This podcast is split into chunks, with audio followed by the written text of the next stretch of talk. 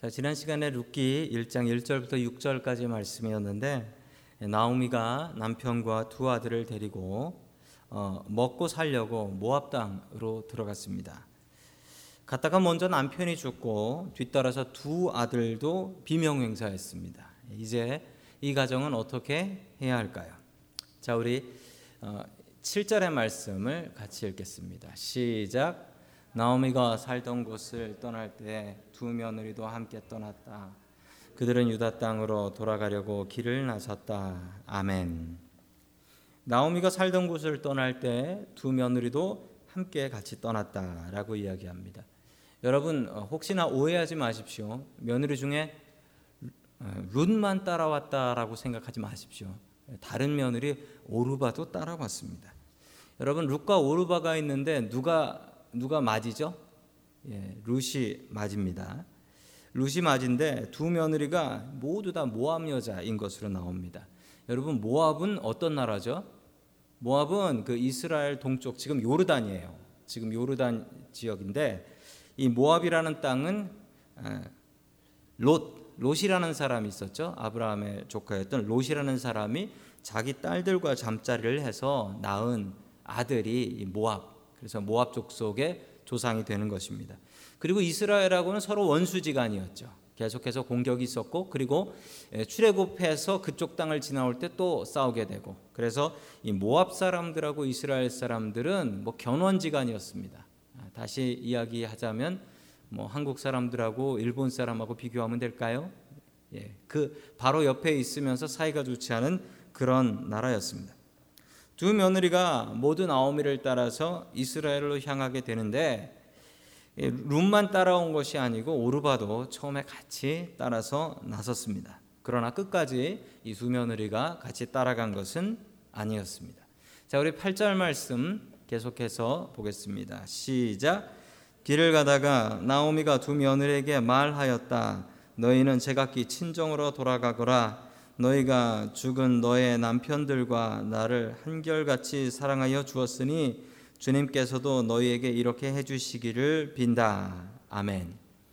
자 지도를 보시면 저기 모압이 나와 있지요. 모압. 예, 모압입니다. 그 위에 암몬. 저 두 나라.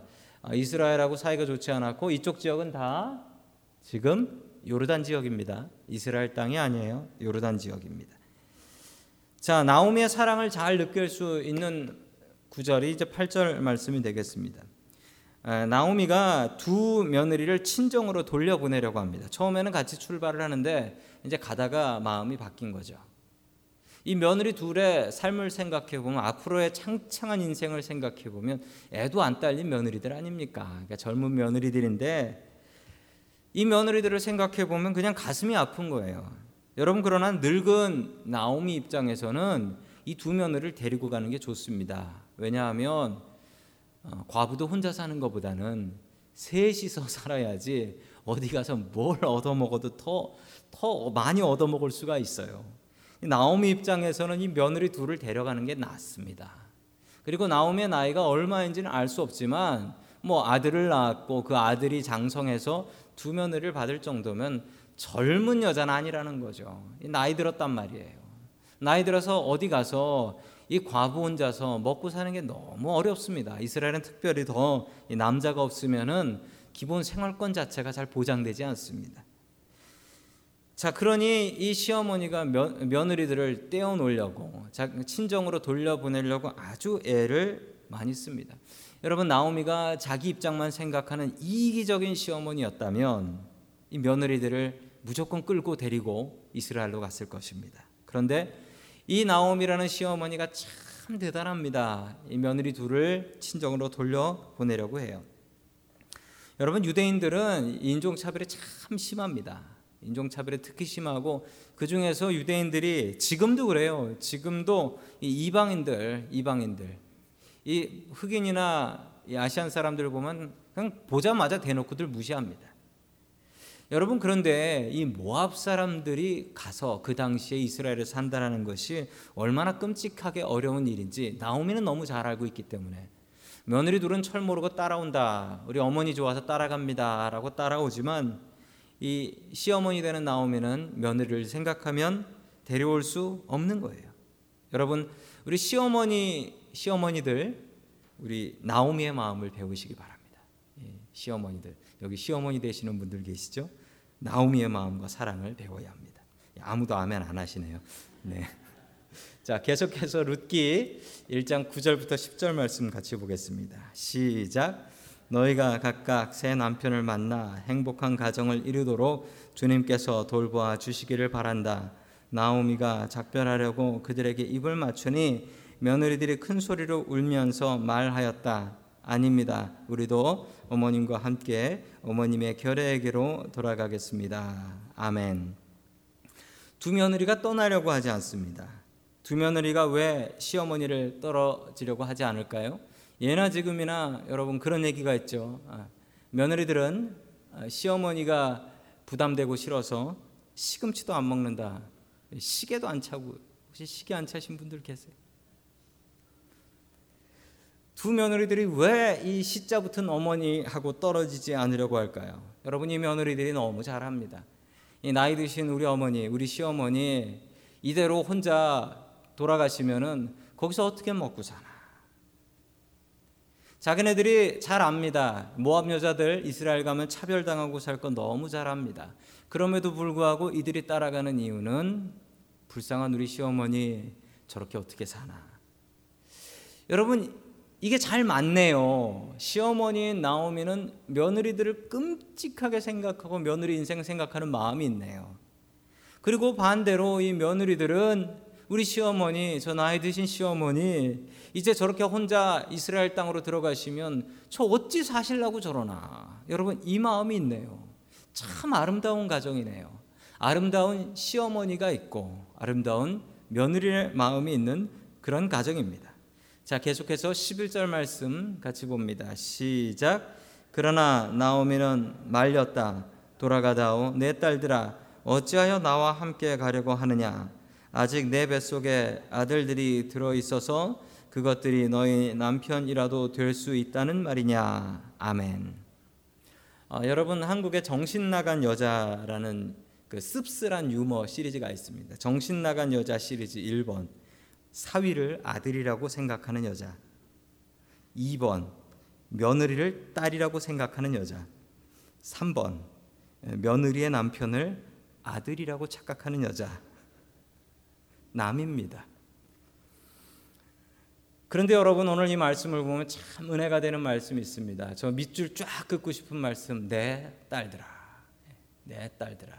지금으로 얘기하면 정신 나간 여자 시리즈에 들어가겠지만 나오미가 며느리들한테 이렇게 얘기합니다. 내 딸들아. 내 딸들아. 이 말에 감동이 밀려옵니다. 이거 말고 설명이 안 돼요. 정, 정신 나간 시어머니 아니고서야 여러분 이런 얘기를 할 수가 있겠습니까? 여러분 그런데 이게 사랑입니다. 며느리들을 사랑하니까 정말 딸 같으니까 너희들을 어떻게 인생 버리고 평생 나하고 붙어서 과부로 살겠단 말이냐? 이게 어찌 될 말이냐? 적, 적대 국가에서 과부 세 명 이렇게 산다라는 게 이게 말이나 되는 일이냐? 그러나 또 이 며느리들은 어머니 그 연세에 어디 가셔서 어떻게 먹고 사실라고 그래요? 우리라도 있어야지 어머니 사시잖아요. 이 마음으로 여러분 어떻게 이렇게 아름다운 마음의 가정이 있을 수 있을까? 슬픈 일을 당하고 아들들 그리고 남편들이 다 죽어버린 안타까운 상황이지만 이 모습 하나만은 정말 아름답고 정말 우리가 본받아야 될 가정의 모습이 아닌가 싶습니다. 자, 계속해서 12절, 13절 같이 봅니다. 시작. 돌아가다오 내 딸들아 제발 돌아가거라 재혼을 하기에는 내가 너무 늙었다. 설령 내가 어떤 희망이 있다거나 오늘 밤 내가 남편을 맞아들여 아들들을 낳게 된다거나 하더라도 너희가 그것들이 클 때까지 기다릴 셈이냐 그때까지 재혼도 하지 않고 홀로들 지내겠다는 말이냐 아서라 내 딸들아 너희들 처지를 생각하니 내 마음이 너무나 괴롭구나 주님께서 손으로 나를 치신 것이 분명하다 아멘 오르바가 울면서 이 시어머니가 울면서 며느리들을 돌려보냅니다. 여러분 이것은 분명한 시어머니의 며느리를 향한 사랑입니다. 울면서 며느리들을 걱정합니다. 이 저는 아, 저는 시어머니가 더 걱정인데 이렇게 돌려보내면 늙은 과부 혼자 이스라엘 땅에 가서 어찌 먹고 살까? 힘이 있어야 구걸도 할 것 아니겠습니까? 여러분 계속해서 14절 봅니다. 시작. 그들이 다시 한번 큰 소리로 울었다. 마침내 오르바는 시어머니에게 입 맞추면서 작별 인사를 드리고 떠났다. 그러나 룻은 오히려 시어머니 곁에 더 달라붙었다. 아멘. 둘째 며느리가 울면서 친정으로 돌아갔습니다. 이것은 어, 돌아간 것이 아니고 시어머니가 쫓아보낸 게 맞습니다. 오늘 성경 말씀을 보면 오르바가 안 간다 안 간다 하는데 그냥 작별 인사 해버리고 쫓아버렸다. 이 얘기가 더 맞습니다. 시어머니는 걱정이 되어서 자기 며느리들을 친정으로 돌려보내려고 하죠. 눈물나게 아름다운 모습입니다. 시어머니는 며느리 걱정해서 친정 돌려보내고 며느리는 시어머니 걱정해서 울면서 달라붙었다. 더 달라붙었다라는 거죠. 여러분 이게 정말 현실에서 가능한 고부 관계일까요? 여러분의 가정은 이렇습니까? 여러분의 가정이 이렇습니까? 도대체 어떻게 하면 이런 관계가 될 수 있을까요? 자, 그 열쇠가 되는 말씀이 15절에 나옵니다. 우리 15절 같이 보겠습니다. 시작. 그러자 나오미가 다시 타일렀다. 보아라, 내 동서는 저의 결례와 신에게로 돌아갔다. 너도 내 동서의 뒤를 따라 돌아가거라. 아멘. 여러분 친정으로 돌아간다는 게 친정으로 돌아가서 아버지 어머니 품에서 먹고 산다라는 이야기만이 아니라는 거죠. 나오미가 먼저 떠난 오르바 오르바를 향해서 이렇게 얘기합니다. 보아라, 내 동서는 저의 결례와 신에게로 돌아갔다.